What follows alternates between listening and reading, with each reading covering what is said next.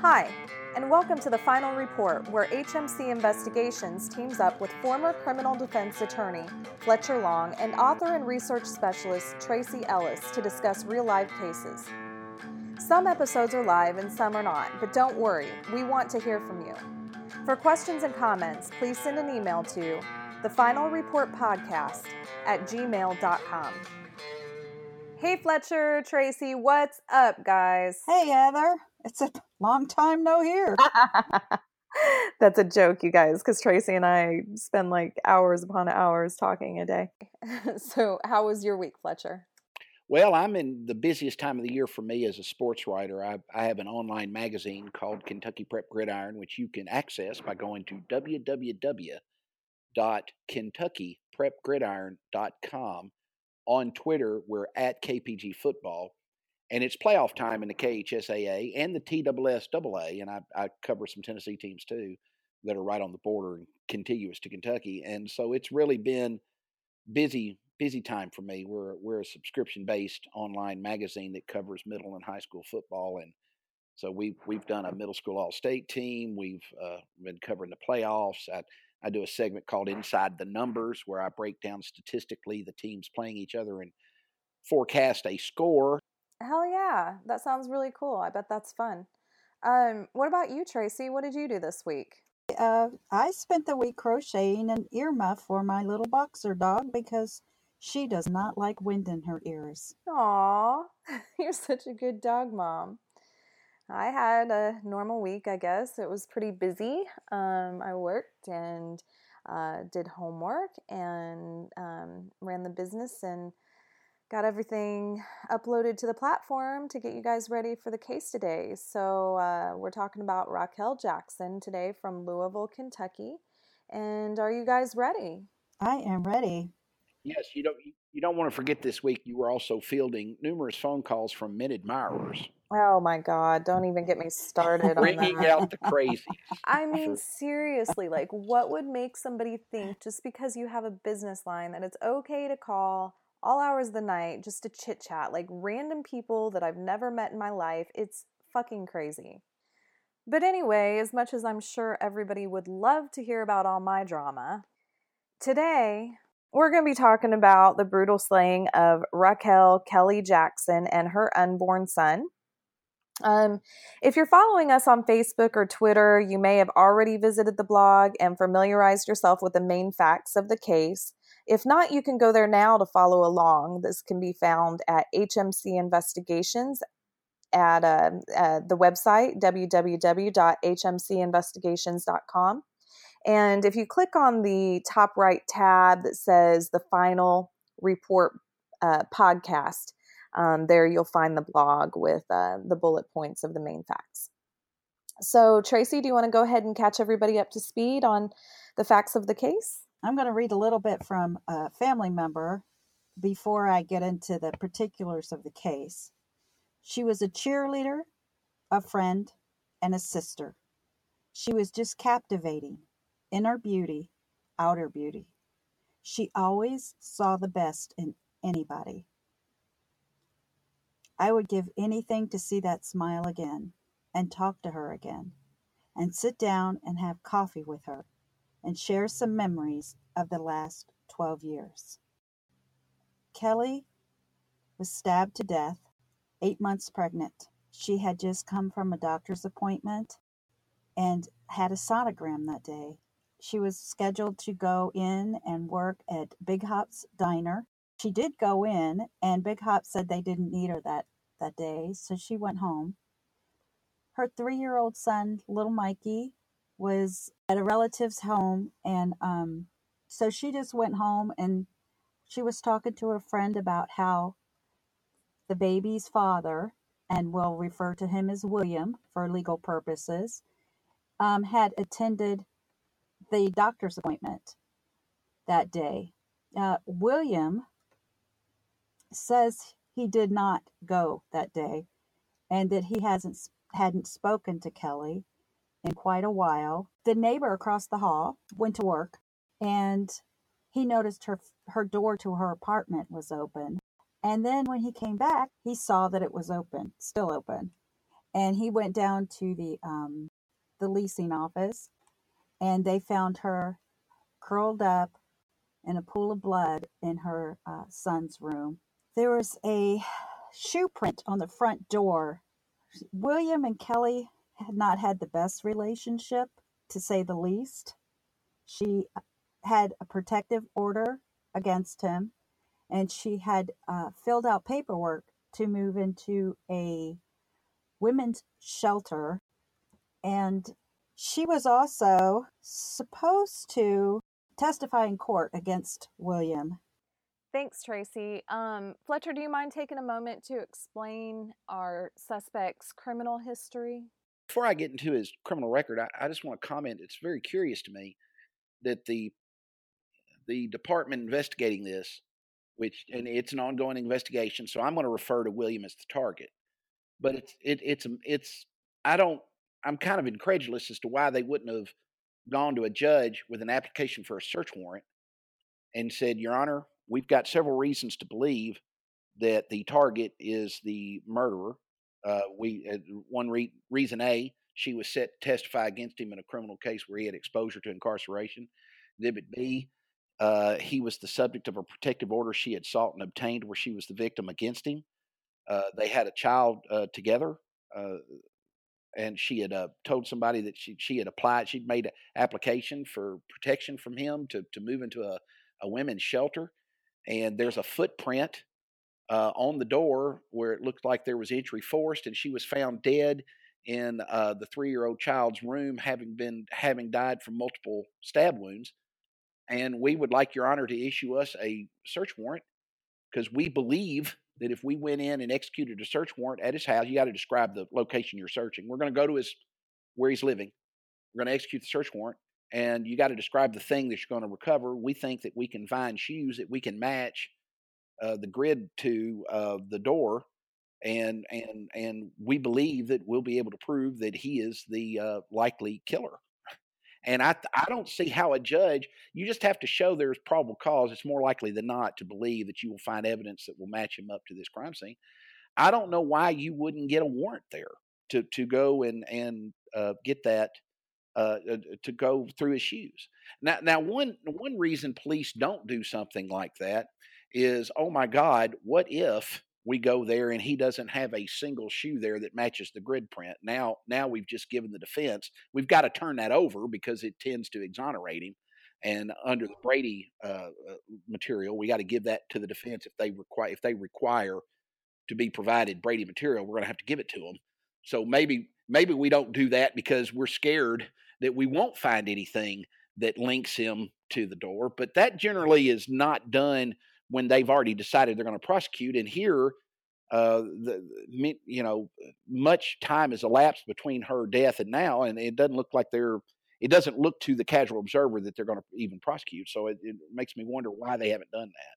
I just wanted to throw that in. But getting to his record, which is what you asked me about, this guy had served five years for trafficking narcotics. Uh, he's been twice charged with reckless homicide. One of them was set for trial. At the trial, the two eyewitnesses that saw him shoot the victim in the head and killer were, their credibility was was successfully attacked, or so the government believed it was successfully attacked. So they settled the case on a reckless homicide. It was pled down from murder to reckless homicide. His other reckless homicide conviction resulted from him driving drunk and killing someone, uh, which is a reckless homicide. That wasn't pled down. That that prob- those facts support a reckless homicide. He was the subject to a protective order that she obtained, identifying him as someone from whom she should be protected. Um, he uh, had some misdemeanor uh, violations of, of, for failure to appear and failure to pay fines. Um, and uh, his, incidentally, the the murder charge that was pled down to reckless homicide on time served. He had already served eighteen months, awaiting uh, trial, I suppose. And um, so ba- basically he had the inclination to commit such an offense. I mean, he had killed before. A reckless homicide still is pleading to a homicide. He had killed before, and he had motive. You know, the, the motive, first of all, if, if he's caught in her apartment complex, if he's admitted to being in her apartment, com- or her apartment complex at any time, whether it's the day of the murder or not, he's violated the protective order, I would imagine. Now, I haven't I haven't seen the protective order, but I would imagine that it encompassed where she was living, that he wasn't to come about the apartment complex where she resided. I don't think he could come to the apartment complex without violating the protective order. And so he's already violated the protective order. If he's been around her, he certainly has violated the protective order. He's subject to immediate incarceration for that. She's the witness against him in a case where he's subject to being incarcerated. Uh, and uh, she obtained a protective order against him in the first place, and is going to leave him, and is going to leave him with a child born to them that was that was of his making, that he's going to end up having for which to pay support. So there's various and sundry motives that are sufficient to indicate him as a suspect in this case. And I'm not telling you, I, you know, I'm a former attorney, but I still have a doctorate in jurisprudence. And when I was an attorney for nearly twenty years, I tried some two hundred criminal jury trials. So I, I th- th- these are the things that appear to me when I look at his record. Yeah, those are all really good points, Fletcher. Um, in addition to what you see on his record, we've also got cases where he was a suspect, um, or if he wasn't uh, a suspect, he certainly should have been. Um, one being that of uh, Nicole Gowdy, um, who was at the time a love interest of uh, Williams. And um, later on, you'll hear a clip from my interview with him where we do discuss this a little, and he does admit um, that he was at her house the night that she was murdered. Um, he says that he was at her house. She had gone out to the club. Um, so he left her house. Um, but uh, she had been at the club. She left with another guy. And her and that other man were found shot to death on the front porch of a Western Kentucky home. There was also another girl that William had dated that was killed in a suspicious car accident. Um, I'm not sure the exact details of that, but from what I was told, uh, a witness says that um, prior to that accident, which it looked like she had been run off the road, um, that William had called her dozens of times, and also called her dozens of times after she ran off the road, um, but that he didn't stop because he had drugs on him.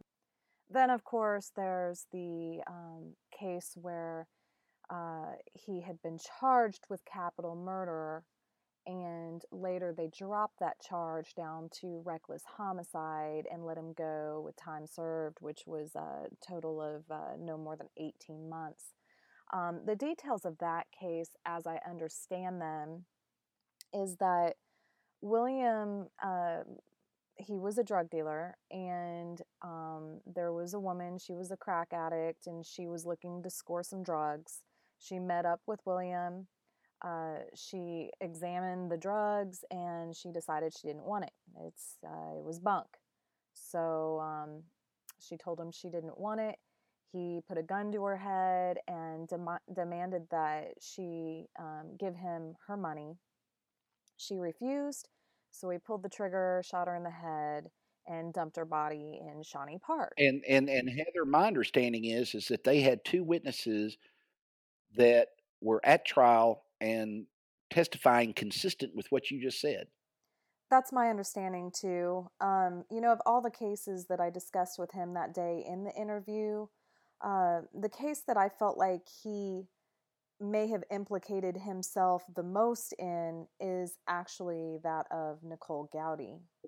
Well, well, now let, let me interject here, if if you don't mind.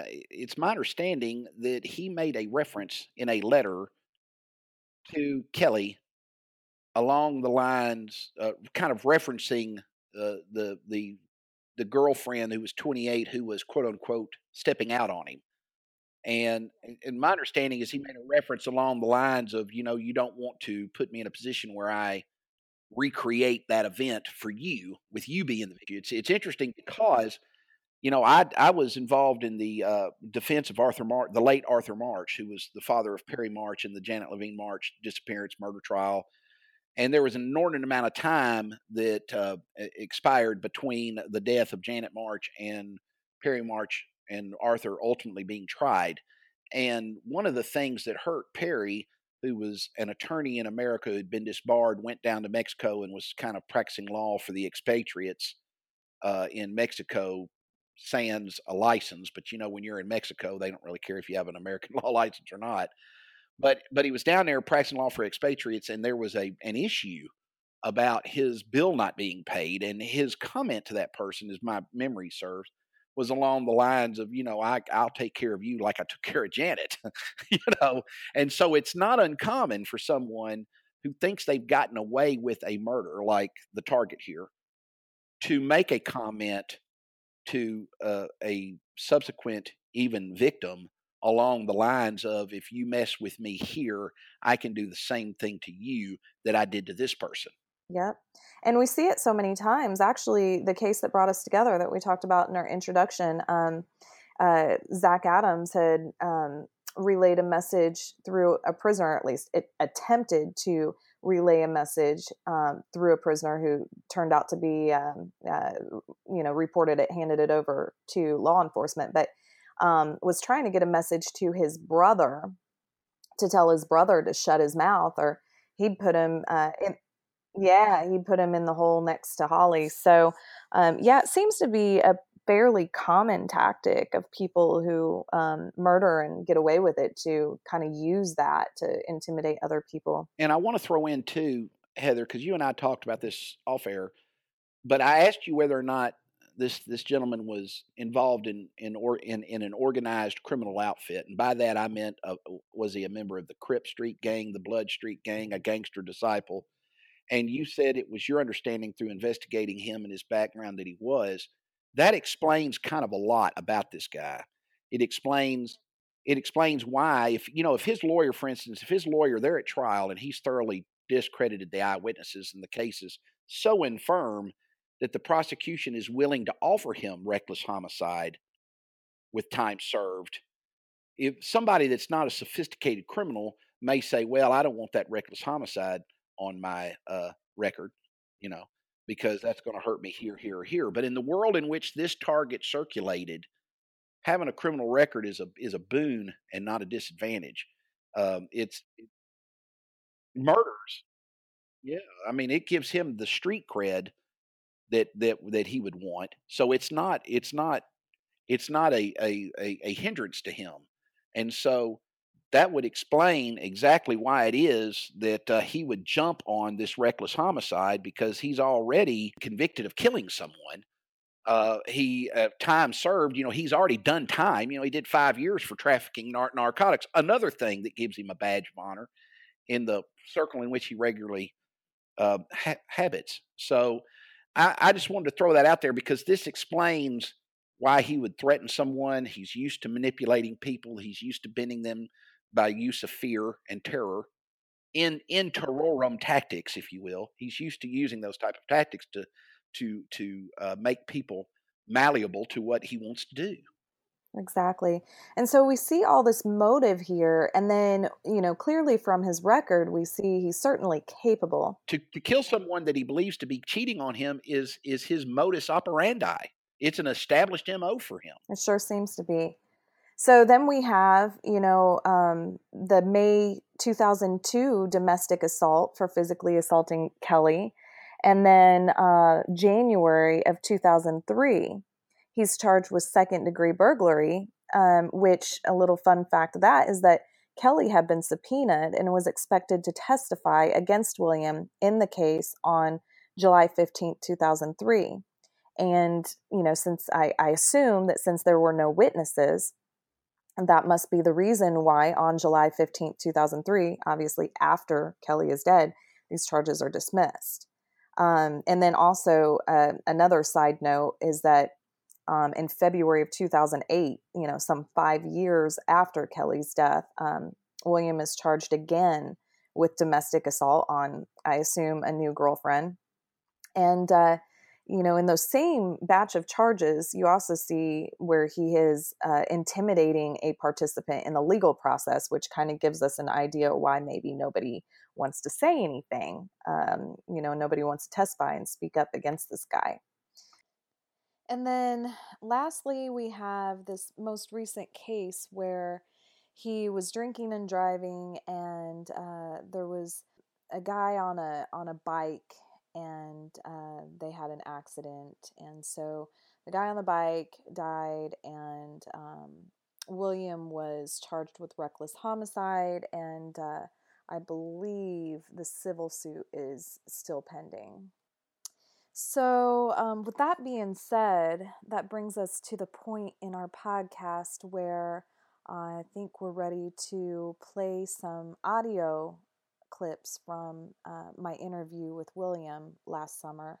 So um, Tracy, would you go ahead and just read us some excerpts from the letters, please? Quote, Kelly, there's no other chicks in my life besides you and my sister. But I would like to say you do remember how I got Nicole off my mind. And to be honest, I don't know if I will have to do the same for you. But even if I see you with your dude, I won't trip. I promise, homie, I got too much respect for you and too much pride for myself to trip over a female. So now, Kelly, I mean... I know I don't even have to say this because you're going to do your thing regardless. But now, baby, you can act like Nike and just do it. I just have to say real quick that listening to you read that is probably, it just makes my day. It's probably the funniest thing I've heard. if even if I see you with y'all, dude. Yeah. Oh. The old white lady trying to talk um, homie. wait, right. wait till you hear the next part. In another letter, William expresses his inability to sleep and says that he can't get the thought of Kelly getting her back knocked out by other men out of his head. I've heard, I've heard of, I've heard of getting the back knocked out of it. But I don't know that I've never, I don't know that I've ever yeah, heard. Yeah, I've never of, quite heard it put that way, but uh, I don't know. Okay, now listen, listen though.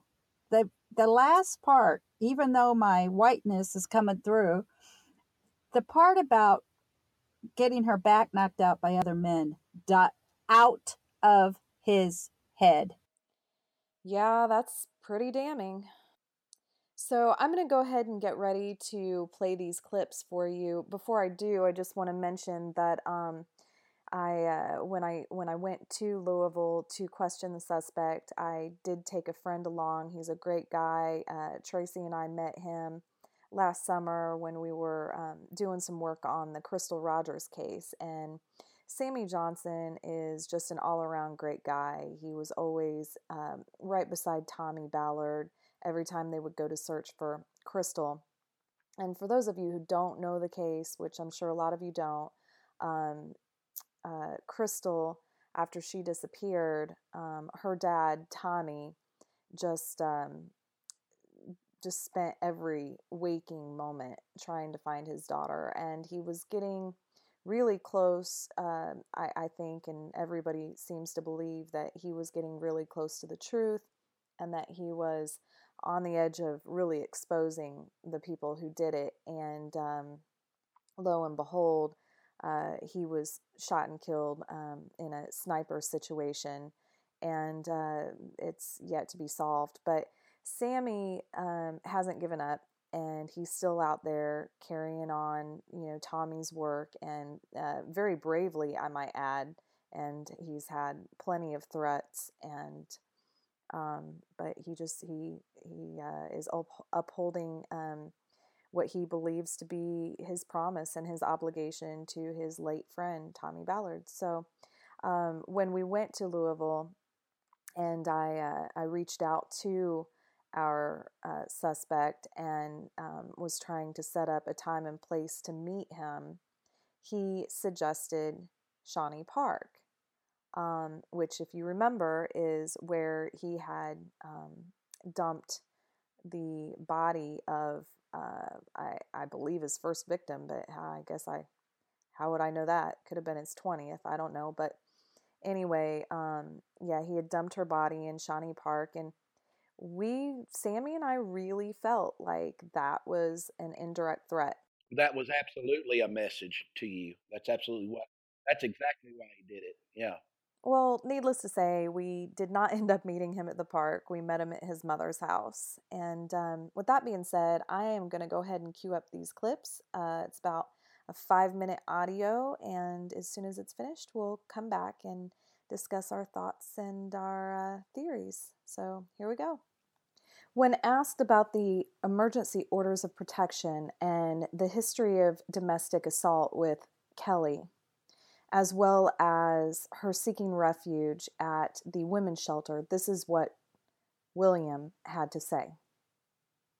Now, I did do some foolish, something foolish. Uh, I the, the most craziest thing I did was I put some Snickers in a tank.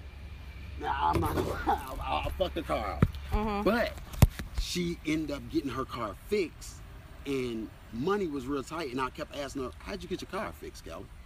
How'd you get your car fixed? Mm-hmm. And she told me, the guys around the corner, the uh, foreigners, uh, the, it was it's a little store over there. Mm-hmm. Uh, Is it still there? Yeah, the, behind the bingo, the arcade store. Do the same people own it still, you know? I don't know. I, I haven't been in it. But the thing about it is, it made me, and I done heard a, a couple of other situations with females and foreigners, and uh, the way that they were saying. Talking that, about foreigners, like Mexicans? Like, yeah, Mexicans, Arabs, you know, the way, you know, that Kelly died with a knife. They say she, they, they use his knives. They, so this is, the. I'm just giving you something where that's been pondering on my head. You're not going to like this, but I have to ask. The E O Ps. We got into it? I think she had like two or three against you. Why? And like even filling out application to go stay in a shelter. You know, she was like, when she got killed, she was actually in the works of, of like going to live in a women's shelter, supposedly, you know, to I, hide from you. Yeah, right. I Let mean, that's what it like, said. She, okay, if I'm moving away. But what was, I, I mean. Was, I was selling drugs. Listen. Okay. So, I'm the bread. Yeah. She, like, she would tell people that, why did she ask, why did you have to move in uh, uh, uh, uh, the fucking apartments over there, those cheap-ass, ragged-ass apartments, yeah. Because you had an eviction, Kelly. Right. You did these things. Yeah. When I leave, you know, I'm not going to lie to you. Look, mm-hmm. If you're my baby mother, if I'm, if I got you pregnant, got you knocked up, mm-hmm. I got you. I'm not worried about you. Yeah. Right now, you understand what I'm, yeah. This is where I'm trying to really come from. Yeah, she I, ain't going nowhere. Nowhere. Right. In my mind, that's what it was. Now, to even, and I would never even imagine Kelly fucking somebody else, mm-hmm. pregnant. Kelly was yeah. mixed. And yeah. she had, she gave me the white side a lot. And I, I loved it. I, yeah, it was, I trusted the shit out of her. To refresh his memory, I decided to quote some of the letters I had read that he had written to Kelly from jail. Um, you're tossing and turning. You can't sleep at night. You can't stop thinking about her getting her oh. back knocked out. Yeah, that's... Back knocked out. Very that's, cute, that's very cute. That's jail. That's jail shit. After several minutes of bantering back and forth about what was said in the letters and what was actually meant in them, he gets sentimental for a moment and then circles back around to the conversation about Big Hops being the biological brother of the woman that he had done time a couple years before for uh, reckless homicide. This is what he Seriously, says. Seriously, she was my soulmate. Mm-hmm. Like, when she died, I went into cartoon land. Everybody, and I'm still there a little bit, like everybody was a fucking cartoon. Mm-hmm. I couldn't believe it. Like, mm-hmm. where did this come from? Mm-hmm. And if Big Hops thinks that I did something to his sister, mm-hmm. or if any of them, I never did nothing to your sister. Mm-hmm. I don't, didn't even know the lady. Mm-hmm. Never even knew her. And the police, it's like they threw that shit on me. I swear to God, they threw it on me. The whole time, I couldn't believe it. The whole time I was in jail. So when they when they offer me, how the fuck do you go from capital murder to one year credit time served? We're right. gonna let you out today. Right. Sign here, and you're getting out today. I used to, I don't even know this lady. Yeah. And you sat in the jail. You fight. You fight. Oh no. Right now, I'm I'm taking so, care of my children. I mean, my mind's just going a million miles a minute. All right. So we're talking about Nicole. We're talking about Beatrice. We're talking about and we're talking about uh, Kelly. Um. I mean, that does look like, okay, if it wasn't you, and pardon me for saying that, but then could could it be somebody that's after you? I mean, obviously, like, your girls you? are showing up dead. Why is, why is somebody killing all your girls? No, listen, listen. A lot of people know, too, as well, you know, Nicole died with someone else. Right. Those people were having problems. Nicole was at the wrong place at the wrong time. Was she at home? No, she was out with another guy. She died with another guy. I thought it happened, like, at, at her house. No, I was at home. Uh, I was... You were at her house? No, I was I was at her house, and I had went home, seen she had she had went out to a club, and she left from the club and went with a guy. Um, and there was some other things going on with those people. They gotcha. were they were at that... I had no, who, I had no clue who, what guy she left with. Mm-hmm. I had no clue where they were at. I had... Yeah, it was not... No, but doesn't sound like fun. No. Listening to that commentary again has, you know, uh, developed in me some some commentary of my own. If, mm-hmm. if you guys want to hear it, yeah, we want to hear it. Go ahead. First of all, this guy's this guy's a career street. I mean, this guy's this guy's been in the streets since probably teenage years as a drug dealer. Uh, he's started out, he'll, I bet you if I talked to this guy for any length of time, he would start describing uncles and cousins, mm-hmm. which is, which is Crip language or blood language for people higher up in the enterprise than he. Uh, his commentary about the police just throw shit on him, you know, is very common commentary in the streets among people who want you to believe that they're the hapless victim of the deep state. that that's the deep state theory when you're not white and you're not Republican, is the police are just out there throwing shit at me. Um, this guy also has no trouble in um, deceive, and he, he's he's uh, steeped in deception. Uh, he his ability to try to run a con on you about whether he's here, there, doing one thing or another, he's going to be very practiced at this. What really, and it has since the very beginning, because this, what is this, an hour or forty-five minute? I forget how long this interview is. I listened to it over and over and over. And every time he sits there and says, if I knocked you up, and I feel like it's a threat to Heather. I just feel like it's a threat. And if you had seen, um, because A, he wasn't sitting there. We were standing up outside in the street in front of his mama's house. And um, I'm a very confident, strong person and scared of you kind of way. And um, there were a couple times throughout that interview that he really got into my space to where, um, even as, you know, um, strong as I do consider, I had to take a step back. I, I'm going to tell you something. This is kind of an anecdote. I practiced law at one time in the roughest neighborhood in Nashville, uh, right across the river from the Justice Center in a, that's Main Street in Nashville that turns into Gallatin Pike for people that know the city. And uh, the car wash that was next to my law office probably had more drug transactions than any other single location in Nashville. I'll never forget, I went into the office one morning, and a, a, a guy came running by me and threw uh, down at my feet a tubular uh, bag that had a substance that was white and powdery and looked to be cocaine, and took off running down the sidewalk. Three officers in foot pursuit came around my office building, ran right by me and said, Long, don't, don't, don't lose those drugs. Anyway, This guy, I have defended this guy hundreds of times, maybe thousands of times. I've interacted with this guy or guys like him many, many, many times. And, the, you know, there's this guy, I get such a clear profile of this person just by listening to him talk on, on this tape. He reminds me, I had one client in my career that I was visibly, I was afraid of him.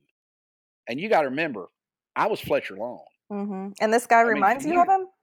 I mean, uh, he, he does a little bit. And wow. I mean, for a, for somebody, you know, I, I ate breakfast with criminals. I ate criminals for breakfast. It didn't, you know, for me to be afraid of someone, there was a client, I'll never forget it. And I knew when he came, when I came to my office that I was, uh, that I was staring into the cold, dead stare of a killer. And he had come into my office. What he had done is he had killed a guy at a park. And it was all over the news that morning. This guy had been shot in a park, and he was in a and he was in a coma. Wow! And he had killed a guy in a park, and he had come to my office to retain me. And he told me, he said, "I said, well, what are you, are you going to turn yourself in?" He said, "No, I'm not going to turn myself in." I said, "This dude's in a coma," he, he tells me, "and if he dies, I mean, there's no nobody saw me shoot him. I mean, if he dies, that's it. But I'm paying you in case he doesn't, you know." And, but I knew looking at this guy that this guy could kill me and have breakfast. Not even think twice about it. Yeah. But not even, not, and I could see it. And, and I don't see this guy's eyes. I, I don't see this guy's eyes, but I hear the neighborhood. I hear the street around him. I hear the horn. You know, I hear his terminology. I hear his phraseology. And this guy is not too different from the defendant, the only defendant that I ever had in nearly twenty years of high-profile criminal defense work. I mean, I most of my clients had nicknames. You, you, you yeah. Tracy, you well, and he Heather does. Know he does too. His he oh, does I'm too. Sure he does. I'm sure yeah. he does. Yeah. Uh, in fact, um, you know, uh, this I didn't I didn't include this part of the clip. I had to cut down, you know, over an hour worth of audio into about five minutes so that we weren't, you know, uh, ending up with a two hour podcast. But um, one of the things that he says uh, in a letter to Kelly is he's telling her that when he gets out, he's going to be um, leaving Twerk behind and coming out as William. Um, and so he's in his mind, he has associated the evil side of him uh, with this alter ego with that he calls Twerk. Yes. Yeah. Yes. So I, I think that the way, um, because, you know, and he, he talks about how Twerk is this bad, you know, evil person, but he left him behind. And then he goes on, yes, in jail. And when he came out, he was just William. And, um, and then he goes on to talk about um, that Satan did this. The devil himself right. killed oh killed yeah. Kelly. Well, my first thought was, okay, he separated who he is as a person from this alter ego of who he was on the streets. Mm-hmm. And then he and he's talking about how Twerk was such which, a bad which evil, makes you know, everything evil he person. Did under this other identity not his right. fault. It's not he his fault. It's not relatable to him. Yes, distance, because it wasn't him. It yeah. was the devil. Yes. So when he denies it, he's denying it as William. Right. If she was talking to Twerk, right. Twerk did it all. And he says in the interview, he says, uh, when I ask him about leaving Twerk in jail, he says, oh, Twerk's dead.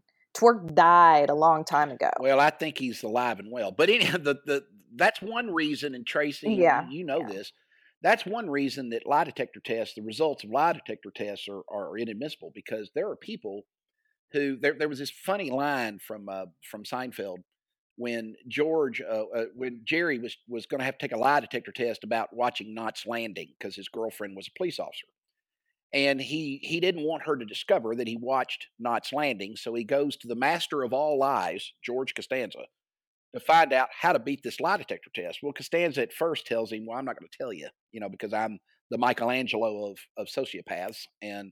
You know, I'm not going to give away my trade secret. And Jerry gets mad and starts to leave the restaurant.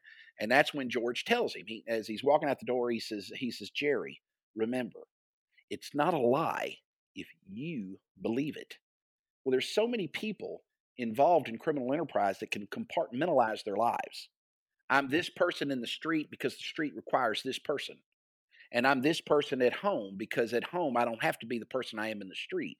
And they're, they're able to compartmentalize these things and believe and, and make themselves believe that they're good on the one hand, and the side on the other hand where they're evil is not even their fault with which to begin because the streets require it. Well, we all do that. We do it when we work cases because we cannot sit there and think about these cases and go on. We've got to go to birthday parties. We've got, you know, we've got grandkids. We've got kids. We have to, we all do that, especially the victim's parents. The victim's parents have to do that too. And we all do it even watching the news. You watch uh, like this case. You listen to this case. You have to. You have to learn to shut it off. We all do that to an yeah. extent, yeah. but evil does it in an evil way. Mm-hmm. Right. Correct. In a sinister way. Um, okay. So, you know, um, note that in the interview, um, William points to the foreigners who own the market down the street from Kelly's apartment. And, uh, you know, as the perpetrators, that the people that he thinks killed Kelly after they helped her fix her car after he put Snickers in her I, tank. Hey, I found it interesting um, too. He was so consumed with whom helped her fill her car or fix her car because, yeah, because he's jealous. Because yeah, he's yeah. just he knows that she's used her sexuality to get a man to rescue the babe in the woods from the uh, Snickers in the tank. See, or that's what Twerk thinks. That's what Twerk thinks. That's right. That's what Twerk thinks, and and that gives Twerk all the motive he needs to handle his business. You you know, I, I got to handle my business. Well, that gives him the motive to handle his business because after all, he screwed up her car. She gets it fixed. Where'd you get the money, Kelly? Where'd you, where'd you get the money, right. Kelly? You know? Oh, and he was evil when he said that. Where'd you get the money, Kelly? Yeah, that, that anger certainly, uh, yes. yeah, it did. It seeped through. Um, but so there's that. That's his his suggestion as to who did it. Um, and then here's another curveball for you. Um, if you remember, uh, Kelly was scheduled to wait tables at Big Hops that day that she was murdered, and she was sent home because they didn't need her. Well, Big Hops is the biological brother of the woman that William shot and dumped in Shawnee Park. Um, now that's, that's Beatrice. I did. What? Yes. Yes. Yes, Beatrice. Um, and I did interview Big Hops. Um, he's, uh, I, I liked him. Um, I didn't see anything, um, I didn't find anything suspicious about him. Um, he was very willing to help me. In fact, to the point where, you know, he admitted that he's got a lot of street cred around there. And he said if I needed him to go with me to question people, he would. Obviously, it wouldn't be a good idea for him to go with me to question William. Yeah. But, you know, some of the other people he did offer, and that never came to fruition, but the, the offer was there. Um, but he had been so upset over his sister's murder that um, he had admittedly gone out looking for William and was going to kill him. Um, but he says that he had kind of this, you know, come to Jesus moment where he, you know, decided to leave it to God. That's what he says. Um, but it is definitely a curveball. And while everything points to William, uh, if there was anything in my mind that, that I did have to think about for a moment, it was, you know, whether it was possible that Hops, um, you know, had something to do with it somehow. Well, well, I'll tell you, ladies, this too. Uh, it, the a criminal that gets away with the crime, and we we've discussed this phenomena already, but it's worthy of a second mention. When they get away with a crime, they almost have to tell somebody that they did it.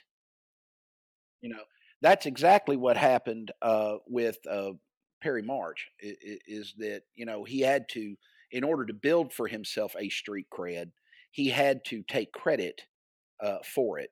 And And this guy, I think he did this kind of, he did it to to to Kelly when he wrote her and made reference as a warning that what happened to this person could happen to you. I think he kind of did it with you when he wanted to meet you at Shawnee Park, uh, you know, at a place where one of the killings occurred.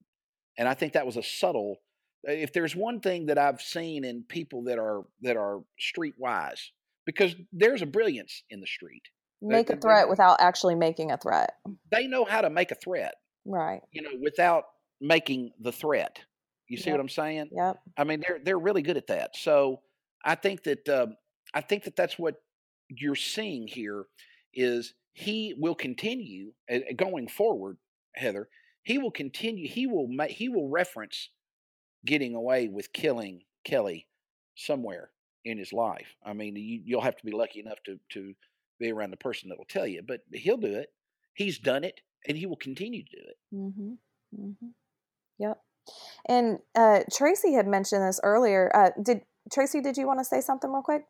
Yes, I did. I did. Um, on the interview, mm-hmm. he talks about a foreigner that stabbed a woman in the in a car. Yeah. And he kept yep. stabbing her and stabbing her. Yet he can't remember certain things, mm-hmm. but he has direct recall mm-hmm. on this yeah. foreigner that stabbed this person. And I believe, just like Fletcher just spoke about, that that was actually him stabbing this person. Right. I believe he is confessing to this, not confessing to get it off his chest, but confessing being sly and cocky. Ind- indirectly and confessing. Yes. I think I think he's bra- I think he's bragging. I think that's what it is, is that they yes.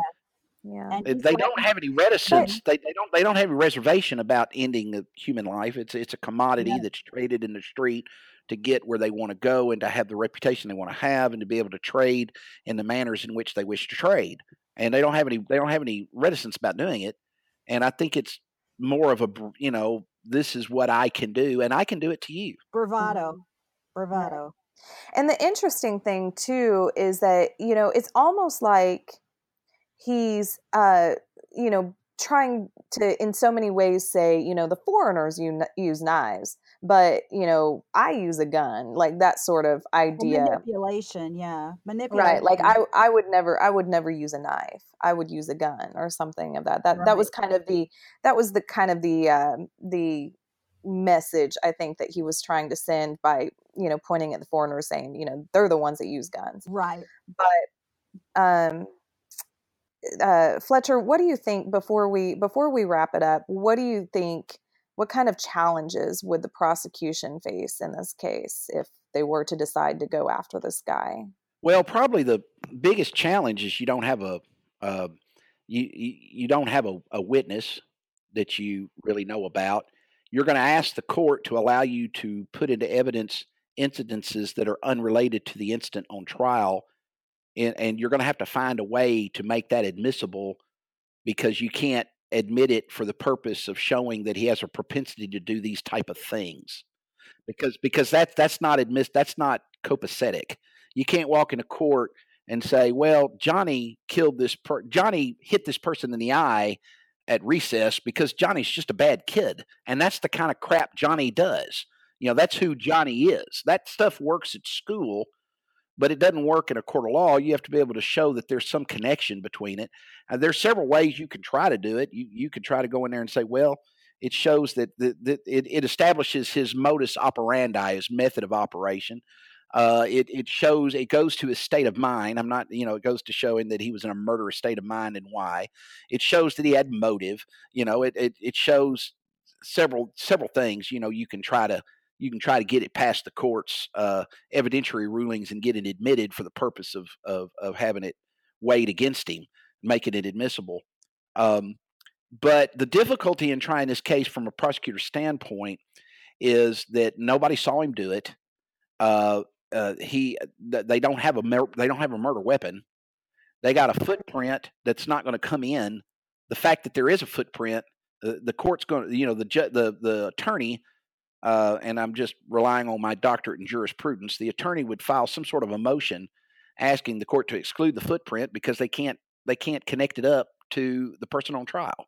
And if you if you allow the footprint in, and if the jury were to speculate that it must be the defendant's shoe, well, now you know you've got a you've got a conviction that doesn't have any re, you know it's it's it's not evidentially solid.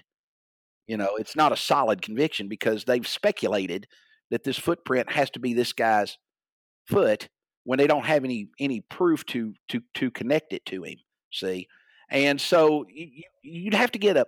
I think you'd have to go get a warrant to obtain his D N A. And I think you'd have to hope that there was some D N A on some of the point of entry. Uh, maybe there was some D N A uh, where the window was broken, some D N A on the decedent that they collected. Another part of it, another problem with it, Heather, is that I don't know how well the Louisville Police Department, the detectives in question, I don't know how well they investigated this, even if they did investigate it. I don't know how thorough of their I don't know how thorough of police work they attributed to this, whether or not they're guilty of police malpractice, if you will.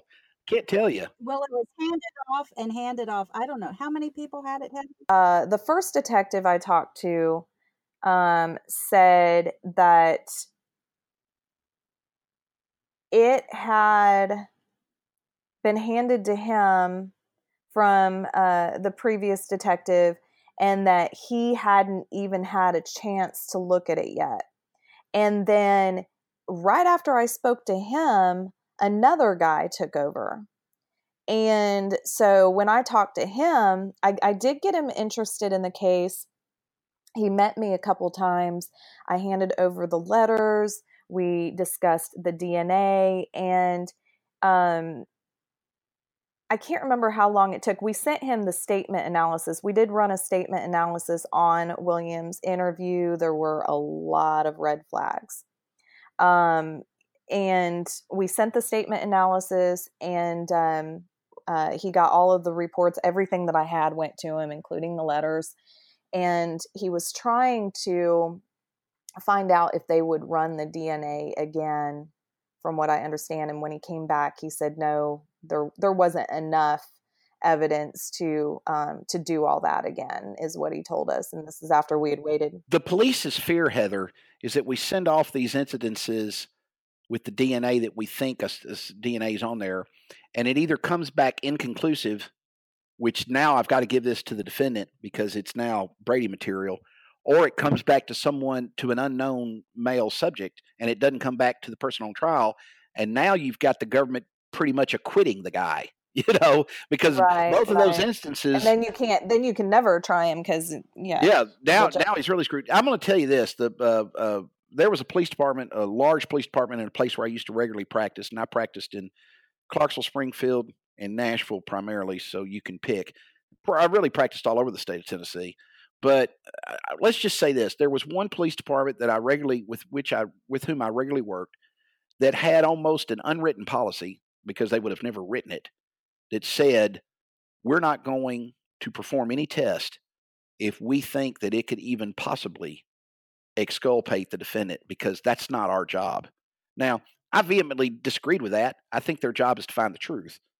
But they think, but most prosecutors think their job is to gain a conviction, which is why that, that that's why that's why we get in trouble, is is because they think their job is to gain a conviction instead of finding the answer. I think their job is to work the problem and, and arrive at and arrive at the solution.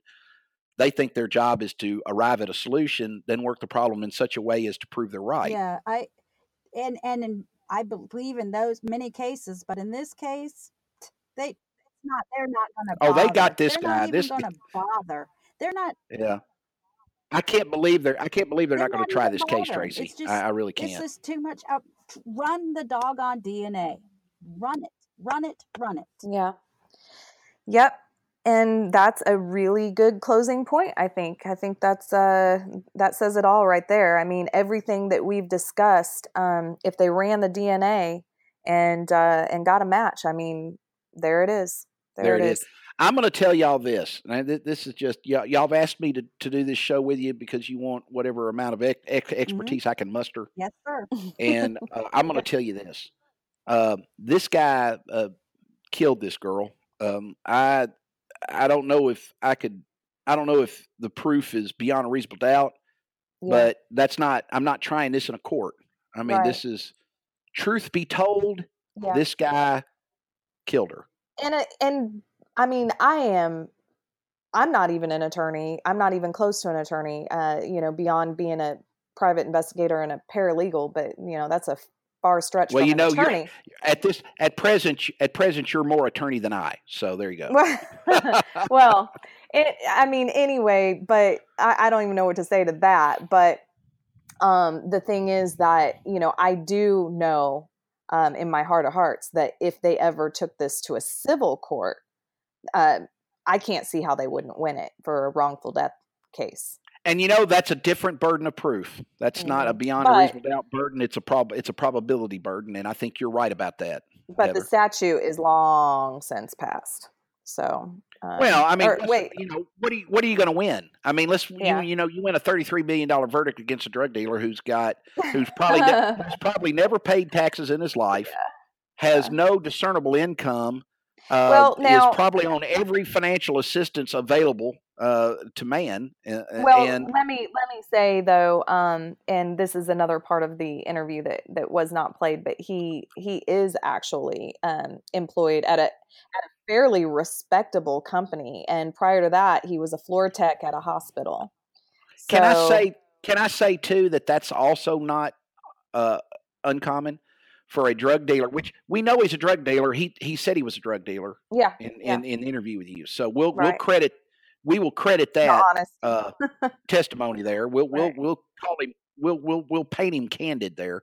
Mm-hmm. But it's not uncommon for a, a drug dealer to have a Joe job mm-hmm. and to file a tax return. Mm-hmm. Based not not based on what they make illegally, but right. based on their Joe jobs uh uh pay. I, I had a client one time who couldn't believe it that the federal government wanted to try him for money laundering because he paid taxes. And when I looked at his tax returns, he had never reported more than twenty thousand dollars of income a year in his life. This guy owned seven houses. He owned twelve Porsches. He owned fifty Rolexes. and, and, you know, and I just, yeah. I just wanted to look at him back in the day, you know, back in the day yeah. when I was a lawyer, I wanted to look at him and say, good God, man. You can't afford all this on twenty thousand dollars a year. Of course, of course, no. They think you're money laundering. How I mean, do you even eat on twenty thousand dollars a year? I mean, this guy ate damn well. Yeah. Uh, this guy, this guy afforded things you and I of which we could only dream to afford. Right, right. So, well, some people, you know, what do we call it? Stupid criminals. People think they can get away with things that are just common sense. I mean, come on. Well, I, I can tell you this: there are so many laws on the books. The truth be told, we each commit about six felonies a day, and I've that's been written somewhere. But I mean, there a lot of them are offenses. Oh, I, hey, there, these are offenses that you can't believe are even illegal. But I'm telling you, if you do some research, you'll find out that each of us commit about six felonies a day, and a lot of times it comes down to what they, uh, you know. But not all felonies are alike, you know. Right, obviously, right. You know, you go take something, you take something out of someone's mailbox. That's a federal offense, you yes, know? Yes, but it's yes. not the same thing as a murder. I'm not trying to paint it as the same thing, but mm-hmm. uh, uh, I, th- this guy here, you're if you if if the government wants to get you, the government will get you, and uh, I think there's a lot of people around government today that are about to learn that if the government wants you, they're gonna get you. Oh yeah. So. Yep. Fletcher, your homework is to listen to the entire interview. Yeah, I'm. I think he already has. Yeah, you? I've listened to oh, it. I've listened yeah. to it. Oh, from the beginning to the end. Yes. Yeah. Wow. Yeah. So you know exactly what we're talking yeah. about. Yes. Yeah. Yes, I do. But um, and, okay, it, and, and listening to it has formed a lot of my opinions today. Even so, it, it's the substance of my opinion today, even where I haven't identified it as the substance of my opinion. But all right.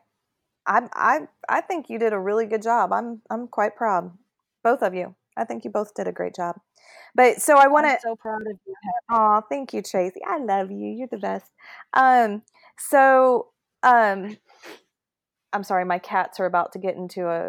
I don't know if you heard that, but yeah, I heard a hiss. I thought that was you.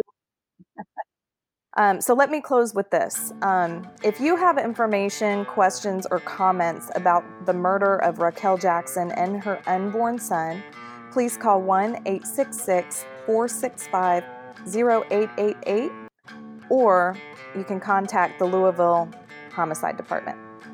Um, this is the conclusion of part one of the final report of the brutal slaying of Raquel Jackson and her unborn son.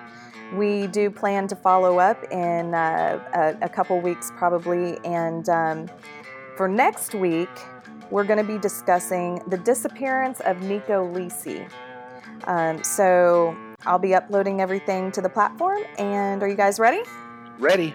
All right, well, let's get to work, and I will see you guys next week. Bye. All right, bye, everybody.